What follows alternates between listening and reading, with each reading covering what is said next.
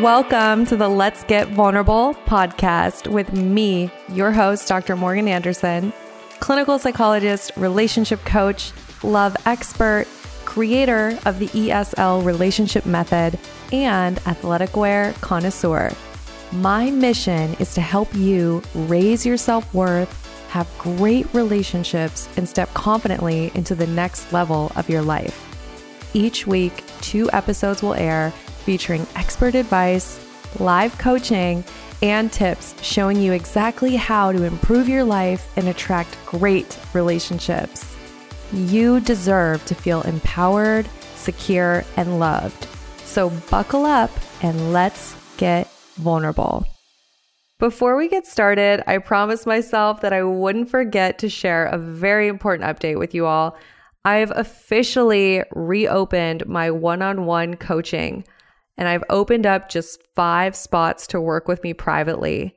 And this will be the last opportunity before summer to work with me. Once those spots are gone, they're gone. So if you're really serious about getting off the dating roller coaster, you're tired of the games, and you're ready to attract a great relationship, go apply now. Use the link in my Instagram bio at Dr. Morgan Coaching or feel free to send me a DM on Instagram letting me know you'd like to apply. Welcome to the Let's Get Vulnerable podcast. I am so excited for today's episode. Today we have a very special guest. His name is Matthias Barker. He is a licensed mental health associate and he has a master's degree in clinical mental health. So he utilizes evidence based practices so, acceptance and commitment therapy, positive psychology, and also the Gottman method for couples counseling. He works with adults, children, couples, and he specializes in treating childhood sexual abuse, sex addiction, addiction, PTSD, bipolar disorder, anxiety, and family issues. He is a wonderful asset to the mental health field, and we're so excited to have him on the podcast. So, Matthias, welcome. I'm so glad you can join us. Yeah, thank you so much for having me. I'm happy to be with you. Thank you. Yes. And you and I, when we were planning this episode, we were talking about how important it is to work with couples on communication. Mm-hmm. And that, yeah. that you and I have both spent a lot of time in working with couples to, to help mm-hmm. them get good at communication. So I know we're going to talk about that. Um, and all of our listeners will be very glad to learn about how to communicate more effectively. We all need that, right? right? Absolutely. Yeah. Yeah. But before yeah. we do that, I want to ask you just a little bit um, about your background. So, can you tell us yeah. a little bit about you and kind of like how you got into the counseling field. We all have our own stories of how, mm how we got in this field. Yeah. Well, thanks. Yeah. Well, you know, I kind of got in almost on accident. I was, um, I was applying for social work and wanting to get a master's in social work, just working with people um, in a neighborhood that I that I live in that I really love, and um, and then I didn't get into that program because there was something wrong with a particular credit that I had in my undergrad that didn't qualify for that. So I needed to go to a community college, get a credit this thing and that thing, and it just got really complicated and frustrating. And then my wife was like, "Well, what about counseling?" I'm like, "Ah, I don't really like going to counseling, so why would I get a counseling degree?" and and and, and I, I had never been to therapy or anything.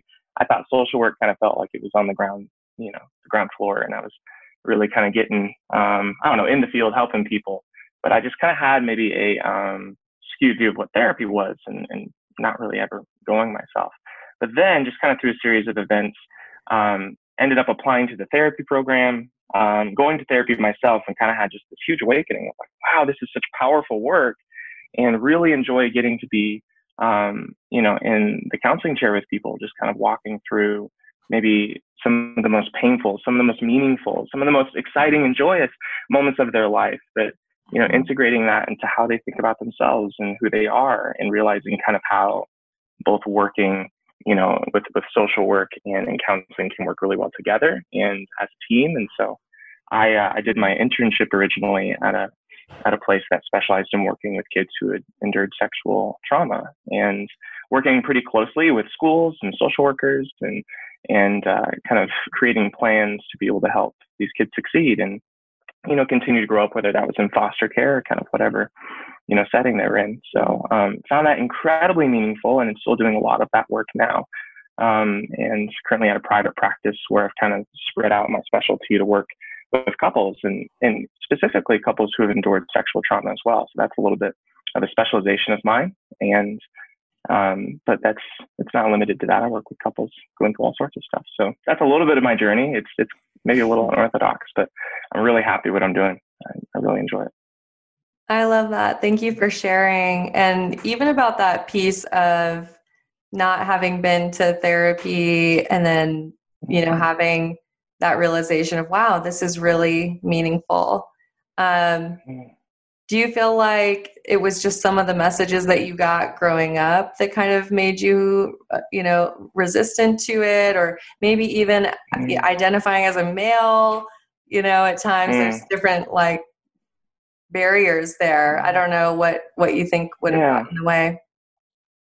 Well, you know, I think I grew up pretty um, pretty religious and in, in like a Christian subculture that saw counseling as maybe a non-necessity.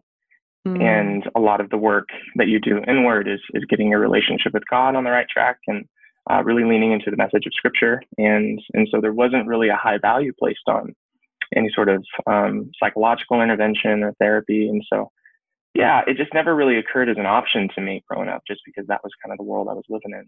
But then, I don't know, you just become an adult and live live your own experience and and discover things on your own. And um, my faith is still really important to me. It's but integrating kind of what psychology and just through empirical research and the ability for us to um, you know work towards people's wellness has been so beneficial for me personally, and I've seen it being uh, I've seen it been so beneficial for others as well. So yeah, that's a little bit of it. I think yeah, you're right. I think also there's a bunch of factors that contributed. Right, right. And I think so many people listening can relate to what you're sharing and that maybe within your family culture growing up, mm-hmm. You know, a psychological mental health well being was just not really prioritized, wasn't talked about. Mm-hmm. So, a lot of people, just as you're talking about in adulthood, it's the first time that they're really coming to therapy or even making space yeah. for personal development and their, their own mm. mental mental health, right? So, mm-hmm. I think mm-hmm. that's so powerful. And then you, you know, you're going on to take your own experience and now serving other people and really, really powerful. Mm. Yeah. Thank you. Yeah. Yeah, I think that makes it really relatable when people come in and they're not excited to be there. And and that's yeah. pretty common when you're working with kids, when you're working even with couples, there's there's usually oh, one I feel like couples, and the couple that's not stoked. Oh, there is always one partner in a couple that's like, I don't want to be here. At least I I don't yeah. know. Well, not all. I'm doing time. this for them. Yeah. Pretty frequently though, there's the one couple that's like dragging their feet through the door. Yeah. Yeah. So I, yeah. I think that's relatable for me. And, and I usually bring yeah. that up right at the beginning, just like, I get it. This is intimidating. I'm just a total stranger at this point. Like, right. And trying to kind of build that trust and rapport from the beginning, not expecting that people are just going to be super vulnerable and open, you know, just because, you know, you have yes. some letters next to your name, but trying to earn that along the way, earn that trust. I love that approach. I think that's so important. That first session, being able to create a frame and kind of create expectations and show that you understand where they're at and that you're not going to push them to go anywhere that they're not ready for. Mm-hmm. You know, the mm-hmm. goal is to really create a sense of safety for them. Yeah. Mm-hmm. Yeah, so important. Yeah. Mm-hmm. Well, I know I'm, I'm kind of going on a tangent, but obviously, when you get two therapists together, you can talk sure. about all the therapy room experiences. Um, but I want to ask you. So in your in your work with couples, mm-hmm. you you use the Gottman approach. Mm-hmm. I do. Yeah. Yeah. Let's kind of for the both of us, maybe we can kind of go through like different phases of couples work. So, you know, in the beginning, how how would you approach it? Like what's what's the first yeah. step when when you have a couple come in your office and you're mm-hmm. meeting with them? Yeah. You know, it's always kind of an intimidating thing going in with a couple because they're just kind of terrified that they're going to have to open up all the scariest and messiest part of maybe their entire life right then. Yeah. And for a lot of people, they're really used to just trying to kind of avoid or just kind of uh, I don't know, just put it on the shelf and not have to deal with it today. Or it's you know it's come to a point where it's just so pervasive and it's so just kind of overwhelming that they're like, okay, we need to go to counseling or else something's going to happen.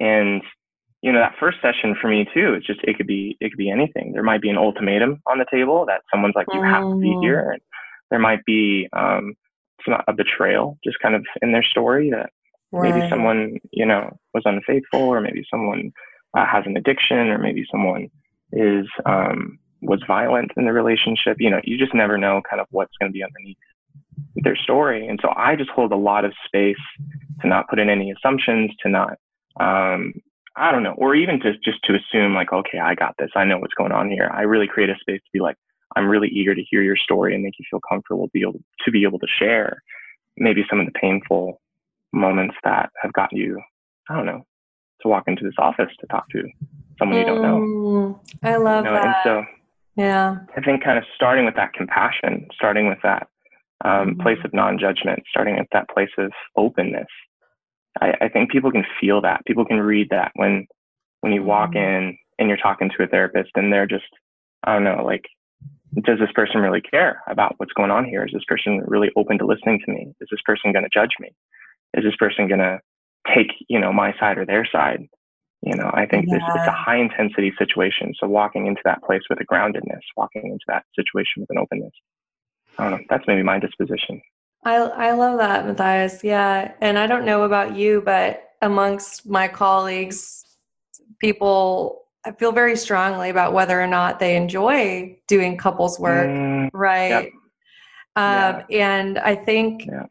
It does take a certain kind of therapist or psychologist to be able to sit there and make space and and hold the energy of two people mm. versus one uh, mm. because it is it's a whole it's a whole different experience when you're working with a couple versus an individual um, and there's a lot i think sometimes i feel like i'm a referee um, mm. when i'm doing mm. couples therapy it's it's a lot more active i would say um, at certain points and so for us when we're conceptualizing working with a couple i'm sure you would mm-hmm. you would agree with us that there's you know your relationship with each individual mm-hmm. and then mm-hmm. the therapist's relationship with the couple mm-hmm. and then there's the relationship between each individual of the couple. So there's all yeah a lot of moving like, parts. oh my gosh all of these different dynamics. And it's to me it's very energizing and i love it. I love working with couples. Mm. but i imagine and maybe you've heard this too for some you know people doing this work they just find it totally overwhelming and they, they would never work with couples. Yeah, I think it is overwhelming too if you feel like you don't have, um, I don't know, maybe a, a grounded idea of where you plan to be able to take people. You know, yeah. I, I, like I've talked to a lot of people that don't necessarily have like an evidence-based practice that they're working on, or they just don't have a lot of experience, and and they kind of feel like deer in the headlights. Like something will come up yeah. in a session, and they just don't know what to say, and then they start arguing, and you don't know if I should interrupt, or uh, you know, there's there are a lot of moving parts and a lot of components. How have you kind of, you know, dealt that? How do you feel like you have the good like energy of being able to kind of like you said, play that referee yeah. and be able to, you know, make each person feel comfortable? How do you go about that? Yeah, I always tell the couple that hey, my client is the couple. You the, the couple yeah. is its own living organism. And my mm-hmm. job mm. is to look at what is going on in that organism, right? Like what are mm-hmm. where are the system breakdowns? Because as you know, it's so important to have the couple feel like you're not siding with one or the other. Yeah. Um, mm-hmm. and the approach I I use a variety of approaches. I definitely incorporate Gottman. Mm-hmm. Uh, emotionally focused therapy by Sue yeah, Johnson. As love you, that work. Yes. And then I really, really enjoy Imago. Have you heard of Imago? Uh, no, I haven't.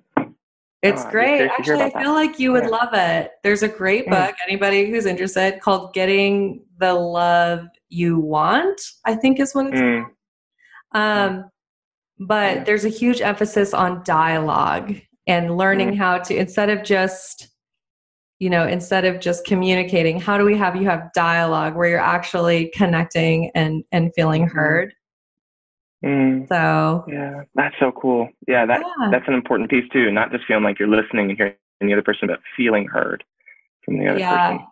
It's not an easy task. Yeah and i have an approach to that um, which i definitely want to share but i also want to hear from Mhm. you when when you're teaching communication to couples and so our listeners kind of have an idea what are some of the skills that you teach Yeah. Well, you know, I think originally it's, you know, kind of going back to like we're starting with sessions. We maybe they just kind of showed up in therapy, and it feels like it's this big tangled bar, ball of yarn that the, they don't even like know how to start untangling, yeah and they don't know where to pull the pieces, and, and, and it almost feels like the more you kind of tug at it, the worse it gets. The tighter the knots Right. get, the more like it just starts getting more of a mess. And so that is a huge question. It's like how do we even begin? Mhm. tackle maybe all of the hurt that I've been feeling for a long time. And and some of it, you know, I, I don't know, I think it's a combination of things. I think I, I really set down maybe some ground rules in how Gottman has found, you know, communication to lead to healthy connection and trust versus kind of further damage and further um, you know, breaches in intimacy. Because it's not obvious how to maybe enter into a heavy conversation and come out on the other side feeling closer Mhm. versus just feeling misunderstood again because it's likely the reason that they maybe a couple goes to counseling or the reason you know you're seeking coaching or anything like that is because you've tried to have these conversations over and over and over Mhm. but it feels like they're getting worse and worse the more you try and work it Mhm. out and so it's almost like okay we got to learn a new language to having conversation around these things a new a new way of relating to these topics that feel so important and feel so heavy to us so that um, we get a different result Mhm. I, I think that's so key because one of the things that happens is couples get what we call entrenched, right? Like they are Mm. entrenched in their patterns and they don't feel like they can change. So they do, they need to learn a new language.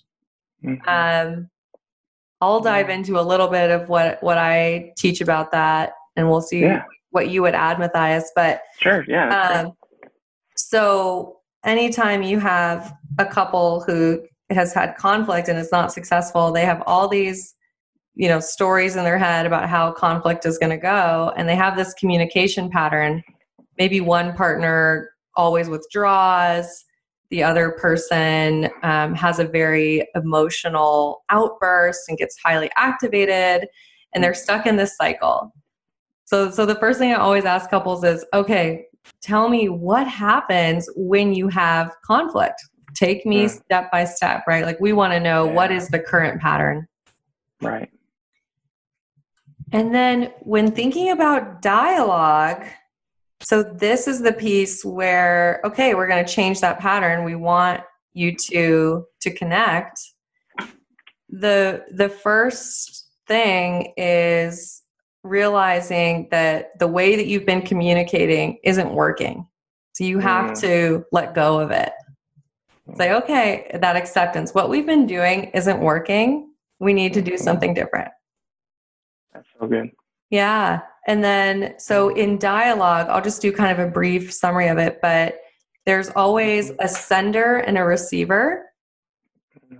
So there's the sender who's currently in the place of, and, and this is within the couple, right? Um, so the, the sender is expressing what's going on for them and they're using all I statements and they're doing their best to get down into the feelings.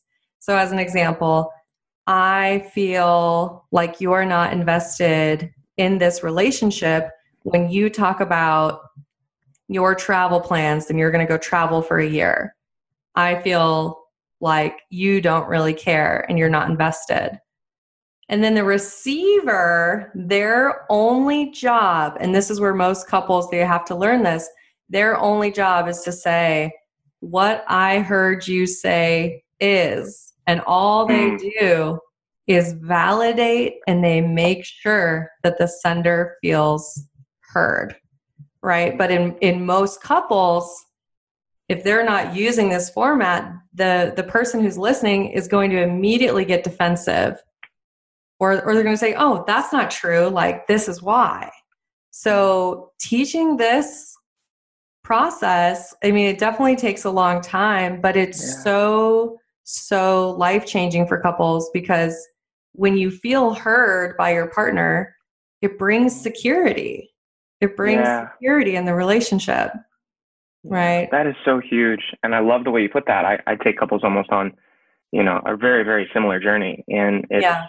I describe it kind of at the beginning almost like you can explain to somebody how to play golf pretty easy like you just you hit a ball with a you know with a putter yeah. and then it goes in the hole but you know there's there's a real skill though once you actually get the putter in your hands and like oh okay that's not that's not easy at all and it yeah. might even take like years to get good at that even though you can explain it really quickly Exactly. You know? so there's a real kind of nuance and skill to being able to summarize what your partner is saying and then do that in a way that you're actually tuning into the emotional content or the mm-hmm. the um, the reaction that they're having to the particular situation mm-hmm. so that the other person feels heard maybe in the particulars of what they said but also but also seen in how they're feeling and how they're experiencing the dynamic you're talking about it's not yes. it's not obvious how to how to get good at that, you know, until you have someone either coach you or you just lots of practice and an yeah. open line of communication between people um, as that conversation is going.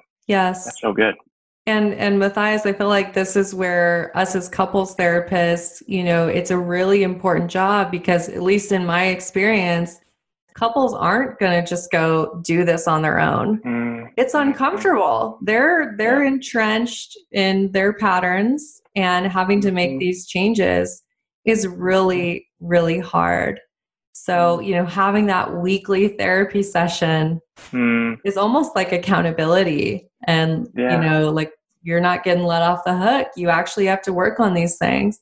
So, you know, I, it's, I really it's cool think- too, though. You know, when you see two people who are um, really committed, you know, to to making that difference, or even, you know, I've seen it even just with one person, you know, who is just like, mm. we're gonna we're gonna fix this, we're gonna make this better. You know, yeah. sometimes they can grab on to just a few of these principles, kind of like what we're talking about. Something maybe really simple. Like I remember I had a couple, or it was just an individual client who read um I think it was Gary Chapman's like five love languages. Yeah. And and it just clicked with her that she has a totally different way of experiencing love than her husband does. And right. then when she really like kind of went all in on, you know, another way of relating to her husband, it just, it changed the dynamic completely. Oh yeah. You know, so on one end, it's like, this is really hard work and, and it's really learning new language. On the other end though, the rewards can be so exciting and so like, yeah, you know, sometimes you can see results like really quickly. Really quickly. And, yes and it really does fuel that ability to keep moving forward and it doesn't feel like a ball and chain or just some like you know uh, i don't know something heavy and hard it, it can feel like wow, yeah. this is getting better this is really feeling better I, I love that you share that. And one of the things I'm going to go back to what you said, you know, when I talk about secure attachment all the time and mm. building that secure attachment in a relationship, one of the foundational things is are you committed to showing up mm. and growing together and doing the work, right?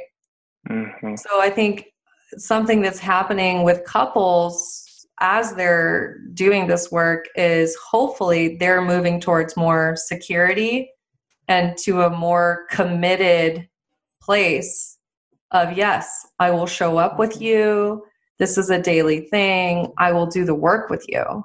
Because mm-hmm. um, you and I both know, though, that sometimes in couples therapy, the result that actually needs to happen is that the couple separates. Mm-hmm. And a lot of times that's because there is one person or there are both people who are not committed to to the growth or or there has been too too much pain and trauma um yeah so so that can happen Absolutely. too right yeah. yeah yeah it's never easy to make that call too No. You know, and that's that's a call I'm sure you relate to, but that we don't make as therapists. We're never telling people, "Yep, Oh, this is over. You guys should just stop They trying." they Like, want us never. to. The, the couple Yeah, they we- always want you to. Yeah. They're like, just tell us, do we stay together or not? But that's not our yeah. I always phrase it like I'm really just advocating for both for both of your flourishing.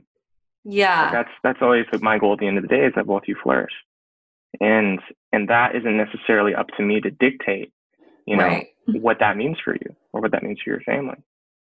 Yeah, yeah. But uh, I think what's what's important in the meantime is kind of creating this ability for them to communicate because I think a lot of people, I don't know, feel kind of um, this sense of hopelessness for like, oh, man, Yeah. we haven't been able to talk or like communicate. I haven't felt passion or romance in 20 years, you know, nine years, Yes. you know, three years. I haven't, I haven't found like a connection with you in so long. I don't even know if it's possible, you know. So there's this unique balance Yeah. as a, you know, maybe as a coach or a therapist where we hold hope, and and we hold hope for yeah. Mhm. for that that there's there's two stories and two sides that people that maybe if they just heard, maybe if they came close to one another, that there could be healing and reconciliation and new patterns of behavior, new boundaries that create a world where they both flourish.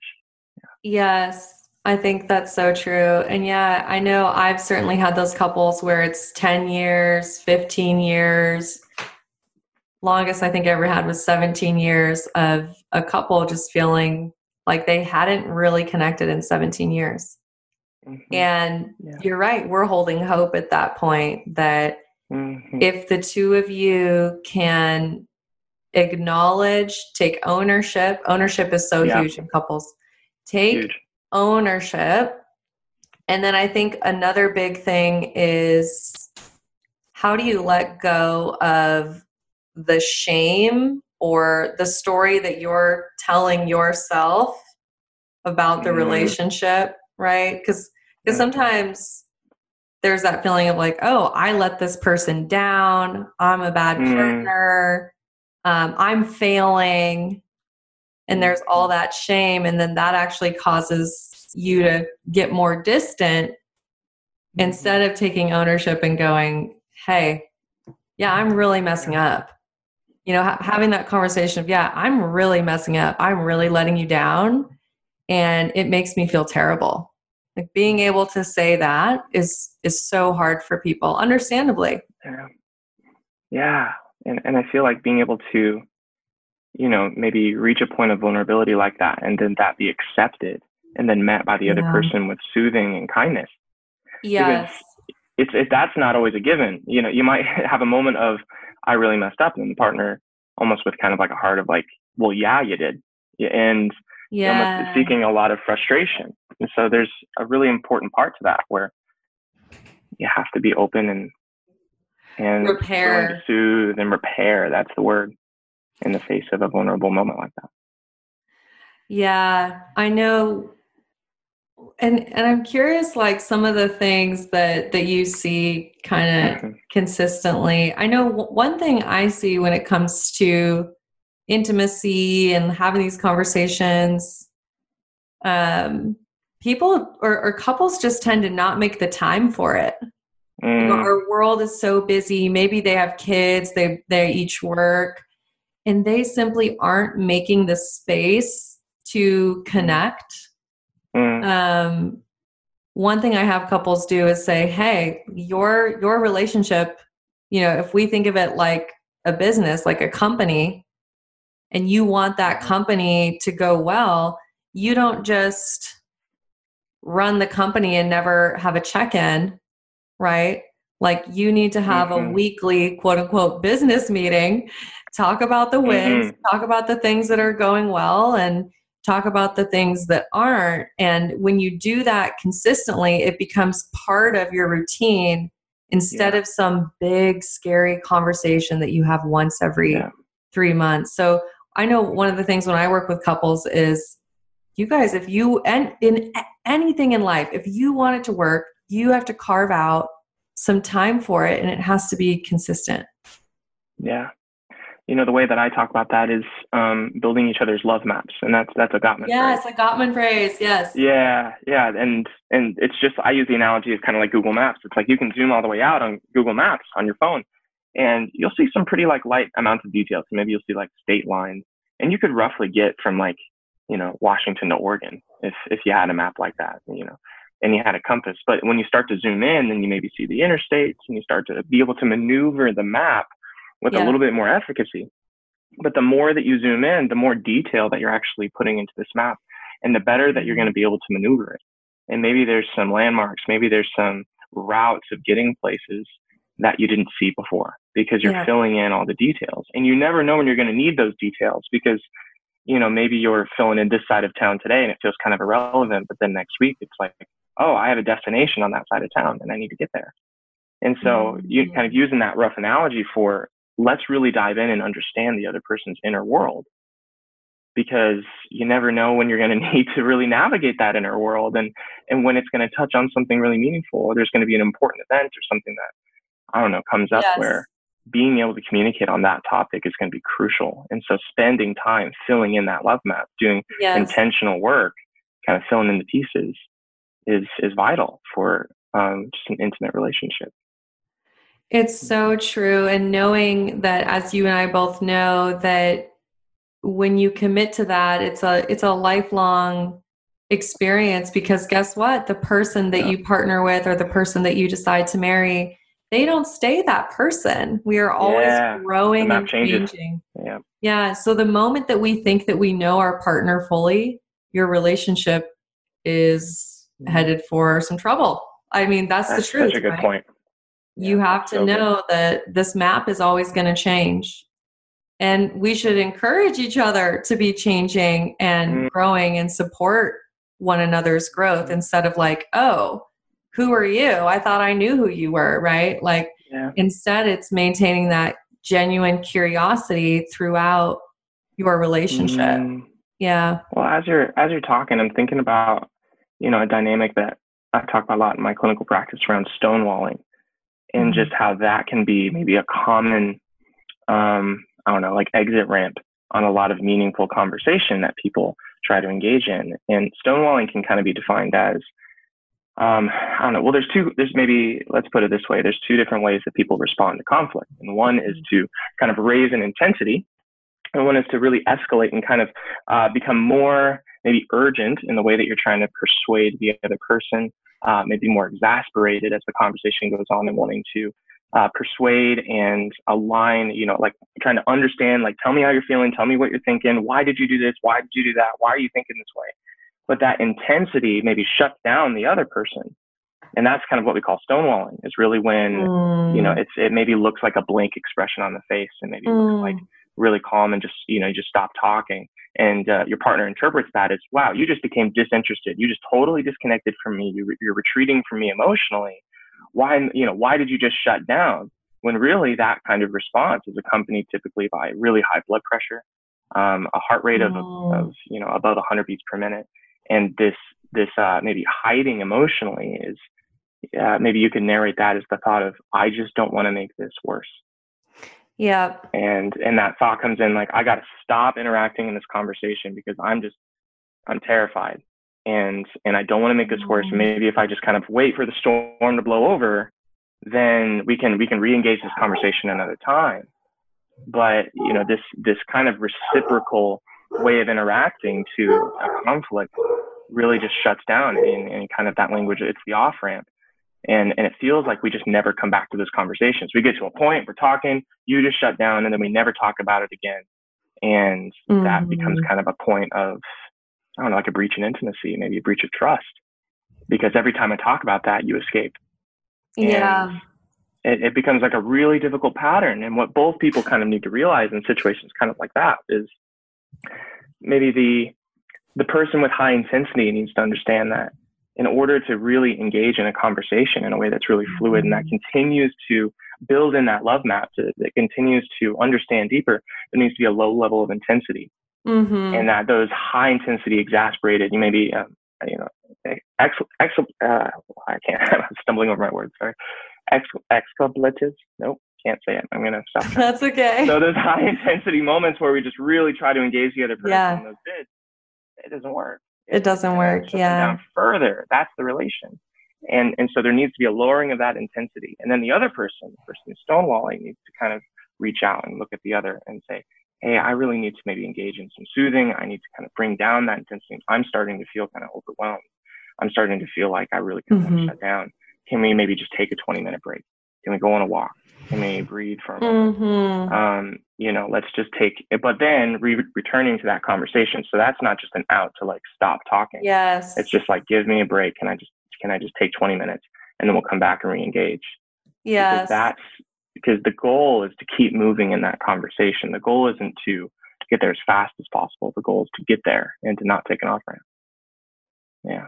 Yeah. I wonder what your thoughts are about that. You, have you seen that dynamic raising? Oh yeah.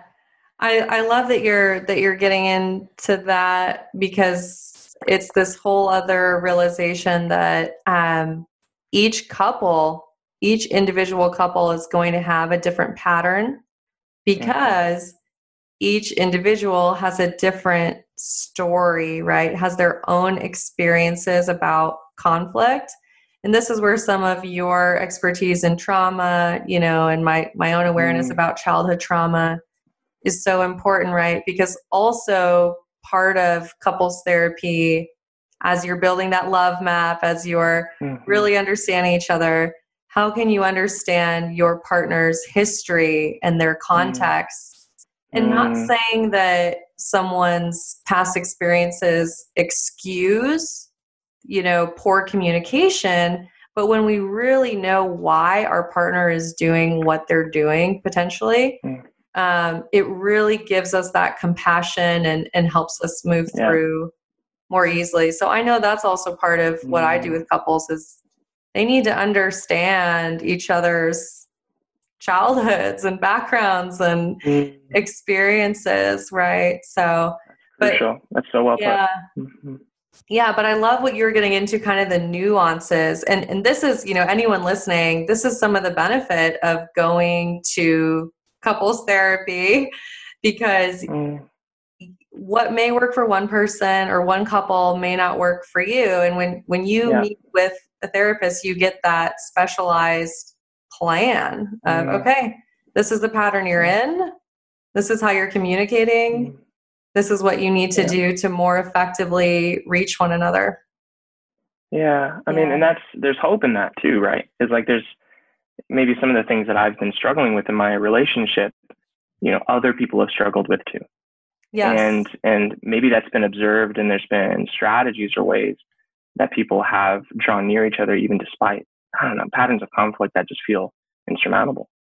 Yes. And, you know, so depending on, I love how you talked about just kind of childhood experience and trauma. That's absolutely going to play a factor in everything from mm-hmm. communication to sex to um, how you raise your kids to how you respond mm-hmm. um, to any sort of catastrophe in your life. It's like being yeah. able to see where the other person's coming from. I loved how you put it. Creates this empathy and drawing near to that person instead of resentment and frustration and irritation. Yes. Yes. And and I always kind of take that as a flag in my own heart. Like when I'm when I'm talking to my wife and there's something that a way she's responding to something that's irritating me, I'm like, okay, there's a part of her experience that I just I don't have a full round yeah. understanding of yet. And that's that's my cue to push in deeper and not just like, you know, shove it off. Yeah, we have always in a relationship, which this obviously as us, you know, even though we work with couples, we're not perfect, right? I know in my mm-hmm. own relationships making that transition from reactive to I'm going to respond mm-hmm. to what's coming up to shifting yeah. to curiosity. How do I get curious about what's going on for this person instead of me getting reactive mm. and making it personal? Yeah. That's so good. I love yeah. that language around it too. And and I would just put on top like kind of proactive strategies for when things like that come up.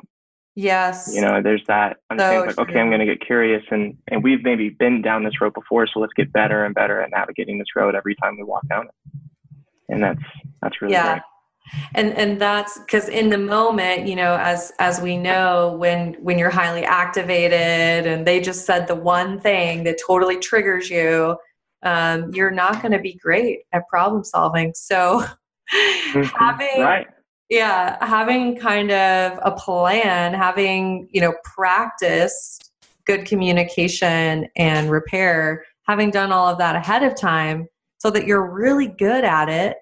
And then Mhm. when there is that highly tense, you know, fight um, that Mhm. happens, you can use those strategies. It's kind of like when you're doing um, training, you know, for for combat or something, and and you have to practice it on the ground a bunch before, you know, because you know you're going to have to use it at some point. Yeah. Yeah. Not Yeah, that that's so conflict is combat, but you know, I'm trying to think of no, I mean, it, it's, it's that, yeah, I think going back to what you were saying, it's that idea of instead of just being reactive Yeah. and, you know, almost kind of flying by the seat of your pants, it's like having maybe a well padded down path of like, okay, here's how we handle this. yeah, And specifically around high intensity conflict or kind of like that stonewalling, kind of that propensity or desire to just cut the conversation or cut the conflict Ooh, or yeah. pass over it, ignore that it's even there right. because kind of just like shelving every single disagreement i mean that creates a lot of strain on a relationship. And it's not Especially uncommon for Yeah, yeah for years it's not uncommon for maybe the input or the experience of one person in the relationship to constantly get sidelined and not get the proper attention and then Mhm. that just leads to resentment and Yeah. the other partner maybe that's complete they're completely obli- oblivious to that and so yeah, all of those dynamics can play such a crucial role in our maybe the the other person in all the different places on the map and all these different Mhm. domains. Yeah. So true. So true. Yeah. Yeah, there's there's so there's so many opportunities to grow in a couple and I really think it it ultimately does come back to that willingness and that commitment and decision Mhm. that you're going to show up every day and you're you're Mhm. committed to growth instead of just kind of staying comfortable or coasting along or you know a- avoiding right like having that Mhm. avoidance I, I talk with people about i want you to have great relationships not just Mm. okay relationships I want you to have great Mm. relationships where you Yeah. feel deeply connected to your partner and you feel secure and you're both supporting one another's growth you Yeah. know so we can decide to have like oh, okay relationships or we can have really deep connected relationships I'm curious to get your input on how you help couples that maybe um, have a pattern of avoidance of conflict and where a lot of the time they just try to avoid anything that's going wrong in a relationship. And maybe they're in counseling and they just have really, I don't know, it just doesn't feel passionate. It doesn't feel close. I don't feel romantic towards you. And, and, uh, and a lot of that is just kind of out of view. How do you kind of think or Mhm. walk through with couples through patterns of avoidance? Yeah, and this is so important because you know we know that actually conflict is healthy. So as therapists, we're Mhm. almost a little bit more worried if you have zero conflict, right? And you you are in Mhm. that avoidance place. I I once read a stat, and I don't know if this is true now, um, but it said something like the majority of couples come to couples therapy like seven years after they should have. Mm. You know, I've heard a similar stat. I can't place it, but I know. yeah. about. A- eh, Anyways, the majority of couples they wait way too long before they come to mm-hmm. couples therapy. So the the ones that we see who have been in that avoidance mode, whether it's one partner or both, I think really initially it's just trying to help them be okay with going internal and expressing their emotions. Um, I can think about Mhm. one couple I had where uh, one of the partners would just always say, Everything's fine, I'm good. And that was the Mhm. response to any conflict, right? Mm. Um, and and really coming at it from such a compassionate place, just as you talked about, of wow, Mm. that's what you learned to do when there was any conflict, and you felt so uncomfortable with anger Mm. quote unquote rocking the boat that that's what you learn to do is to just hold it inside and just getting so curious about why that is um, and how they think it's negatively impacting Mm. their relationship and just trying to open the door to the emotions just a little bit right it's a process Yeah. You don't you don't have someone just open it all at once. It's practicing. Mm, Okay, how can I tune into myself a little bit more each day? mhm, Yeah. mm. That's so good. I love that. And I love your focus on getting kind of to the root, maybe attachment or childhood experience Yep. of how that person has responded to conflict their whole lives. So this might not just be, oh, you guys have a chemistry where you avoid conflict, but it could be just like maybe there's some healing that needs to take place in another domain Yeah. and a relationship outside of this couple that's going to continually feed life into this. That's so good. Right. And if it's happening in the couple, it's likely it's happening in other areas. So, Mhm. yeah. One hundred percent. That's so Wow. good. Yeah, I think when I talk to couples about avoidance, it's um, it's it's easy when they have kids too, because what what Yes. typically happens is like you were saying that pattern is is also really present in parenting. Um, just kind of avoidance of conflict, or just kind of really being persistent with uh, comply with my command, Yes. and you know maybe the internal emotional content kind of goes unobserved and you know like so a conversation that i have oftentimes whether it's parents or couples is i just tell them like a little cute little story and it's kind of a nice break from some of like the therapy language but i just told them it's like okay once upon a time there's this king and he lived in a castle with a little village at the bottom of the mountain and then there's a dragon at the top of the mountain and this is when the kids you know go wide-eyed a lot of kids love dragons um, and they, the dragon was fierce and big and blue and green, and he breathed fire. And then um, the king wasn't sure whether to go take on the dragon at, you know, in, in the morning or to kind of just ignore it and let it just be there and just try not to think about it. And then I'll ask the child, or I'll talk to a, a you know a couple, and I'll just be like, you know, why, you know, should the should the king go face the dragon now in the morning, or should the dragon, you know, just kind of be out of view and not really thought about? And they kind of like smirk and smile, and, and that's just kind of like a cheesy little Yeah. thing, like, oh, uh, they should probably go face it. I'm like, well, why? And sometimes like they kind of stumble around, like, well, why would you go just face it? Well, you know, maybe I don't know, maybe it's that's the brave thing to do, or maybe this. But I actually had like a nine year old kid nail it once, and and the kid just right out of the gate just said, well, because you know you, you're prepared. Like the dragon could come kill you in the night, and you wouldn't even know. And I'm like, Mm. oh my gosh, kid, you nailed it. That's it. Yeah. When you face it, you're prepared. You're looking at it. And when So you don't, it could just come when you're least expecting it. Mm-hmm.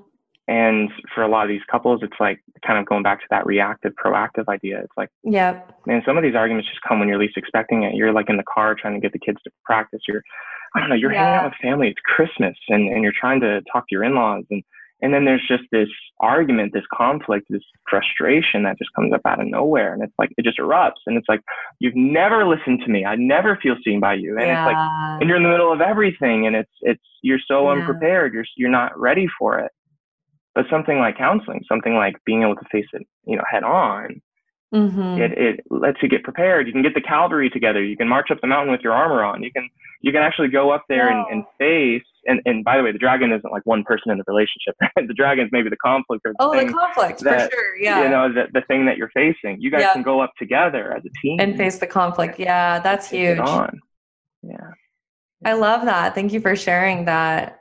I'm gonna totally mm-hmm. steal it. I love it. yeah it's a goofy little story but but it, it no, its job, yeah. powerful though. It's true about being prepared because sometimes y'all have been in that relationship where like the final thing is that once again they had to ask you what your coffee order was and you know that you've told it to Yeah. them 300 times and then it's that one little thing yeah, you're like breaks the camel's back. Yeah. I'm done. And and Yeah. that's because you didn't go deal with the dragon, right? Like you didn't go Mm, deal with the conflict or the pain or the betrayal or what whatever it is that's causing pain within your couple or or disconnection. mm, Um That's so good. yeah. And our job as therapists, right, is being able to give couples the tools that they need so that when they are done with therapy, they are out and they're able to, you know, fight those dragons, deal with Yeah. conflict, build intimacy, and it becomes lifelong skills for them that we hope totally transforms their relationships and brings them closer makes them healthy and happy couple. Mm, 100%. Yeah. Really well put. Yeah. yeah love that. Great, Matthias. Well, this has been such a good conversation. I feel like people are kind of like fly on the wall here, like, oh, what what is couples therapy like? You know. Um, yeah. So obviously, you know, we would love to hear from anyone listening who's curious about couples therapy or just Mhm. wants to know a little bit more. Um, but Mhm. you know, it's never too late, is what I tell people. Yeah. It really isn't, especially when both both individuals are committed to the growth. Mhm. Yeah. Absolutely. Yeah, I Yeah. 100% agree. And Matthias, so one last question for you, and this is just kind of a fun one. Um, Mm-hmm. But just like right now, is there is there something that you would want to share with somebody that you feel like is really speaking to you currently? Whether it's Mhm. like um, an idea, piece of advice, quote. What what would you share with someone to make their life just a little bit better? Well, you know, I I'm just thinking even about my own relationship, and sometimes, you know, in conversations like these, uh, because I listen to lots of podcasts where people kind of like you and me are talking about relationships and different ways that intimacy and closeness can be accomplished, and and I just think sometimes it feels all so heavy and so hard, and it feels kind of overwhelming, and there's so many different skills I have to learn in so many new ways, and and it's about the thing that matters most to you in the world, which might be just keeping your family together, keeping your marriage together, and it may just feel like it's hanging on by a thread and and that can feel like just such like an incredible weight. But um i just wanted to offer just an encouragement that there is there is hope when like you said two people are committed and they want to relearn a way of communicating and and learn new skills of being able to draw close to one another because intimacy and closeness is the thing that heals and we've seen that regardless of really really you know devastating circumstances when there's illness, when um, somebody in the family dies, when um, when there's been a betrayal, when there's been financial or economic instability. Like we've seen that people, when they really draw close to each other in love and in commitment, and really listen and tune into the other person's experience and become a safe haven for that other person, that reconciliation can happen, and that healing can happen, and it can happen for you. And mm-hmm. so I just wanted to offer that encouragement. And as we're listening and talking about all these different aspects of it, that it's really, it really is attainable. I love that. That's beautiful. I think that's going to give someone a lot of hope when they when they hear that, and we know it's true. Um, and Matthias, I just want to say, you know, you've been such a great guest. Thank you so much for your time. Yeah. And I also want to ask you, how can our audience best connect with you? Give us all your your Yeah. info. sure. Well, you know, Dr. Morgan, I'm I'm so thankful that you brought me on, and and I've really been enjoying your work, and you've been really being intentional about um, creating available content that isn't just you have to get in the therapy room to get access to. Like you've been doing a really awesome job of creating podcasts and Instagram posts, and I've really enjoyed reading all of them and, and learned a lot from you. And so I'm just so thankful that you brought me on, and thankful that um, I get to speak with you. Uh, yeah, find me on Instagram. That's always the best way to find me. So I'm on Facebook as well, but Instagram at Matthias J Barker. Um, that's my that's my user, and you could probably find it on Dr. Morgan's page. I'll have a way to spell that, but um, Yes. yeah, that's that's where you can find me. I'm I'm always kind of posting different stuff on couples, but also on other topics as well. I post videos pretty often, and Yeah, you have some That's where you can great me. videos. You're, you Oh, know, thank you. obviously you're incredibly well spoken and you have some amazing thanks. videos. So definitely go check out his video Mhm. content for sure. Um, and then obviously we would both love it if there was a takeaway that you had from this episode or a part that you just Mhm. really, really enjoyed.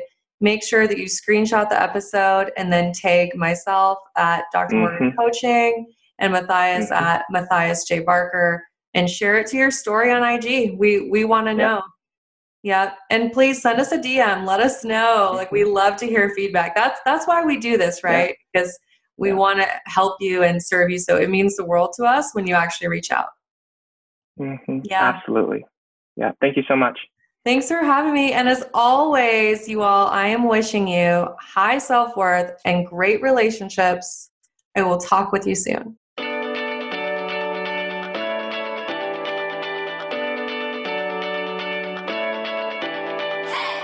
You guys, thanks for tuning in. I really appreciate each and every one of you. The best way that you can thank me is by sharing this episode on Instagram, Facebook, and making sure that you tag me at Dr. Morgan Coaching. And it would really mean the world to me if you took just two minutes to leave me a five star review on iTunes.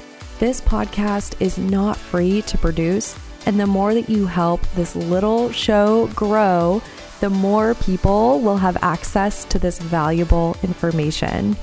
So until next time, I'm wishing you high self worth and great relationships.